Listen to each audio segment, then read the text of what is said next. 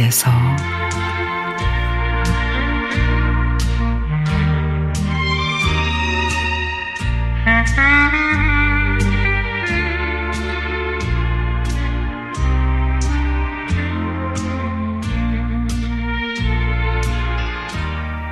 가을의 향기를 미쳐 음미하기도 전에 겨울로 가는 가교 늦가을에 와 있음을 문득 깨닫습니다.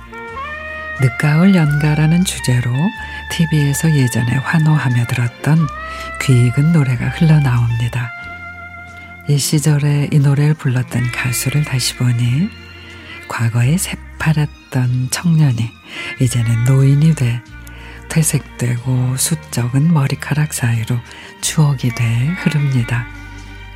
낭만과 추억은 경제와 정치로 나타나는 현실의 팍팍함과는 무관하게 우리네 삶의 뒤편에 자리 잡아 우리의 존재의 이유를 깨우치게 합니다.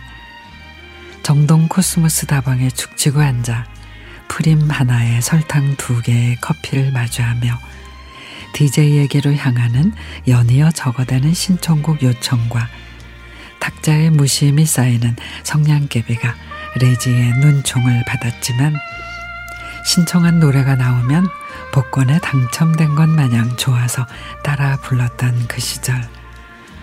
장밋빛 인생의 목표라고 막연히 생각했던 그 미래가 휙 지나가 어느덧 과거가 되어버린 지도 수십 년.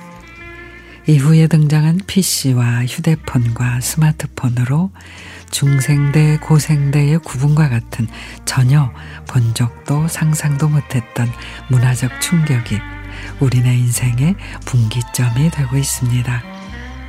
나이는 숫자에 불과하다고 소리를 높여도 나의 삶이 시작되기 전부터 서울을 아래로 굽어보던 북한산 봉우리 위로 여전히 흰 구름은 지나가고 남산타워 산하 산 너머로 한강이 세월을 밀며 말없이 무심히 흐르고 있습니다. 부모님 세대의 뒤끝에서 자식들 세대의 한켠에서 나의 자리가 점점 희미해져 가고 있음을 느끼는 요즘. 이제 눈 감고 조용히 낭만과 추억의 늦가을 연가를 불러봅니다.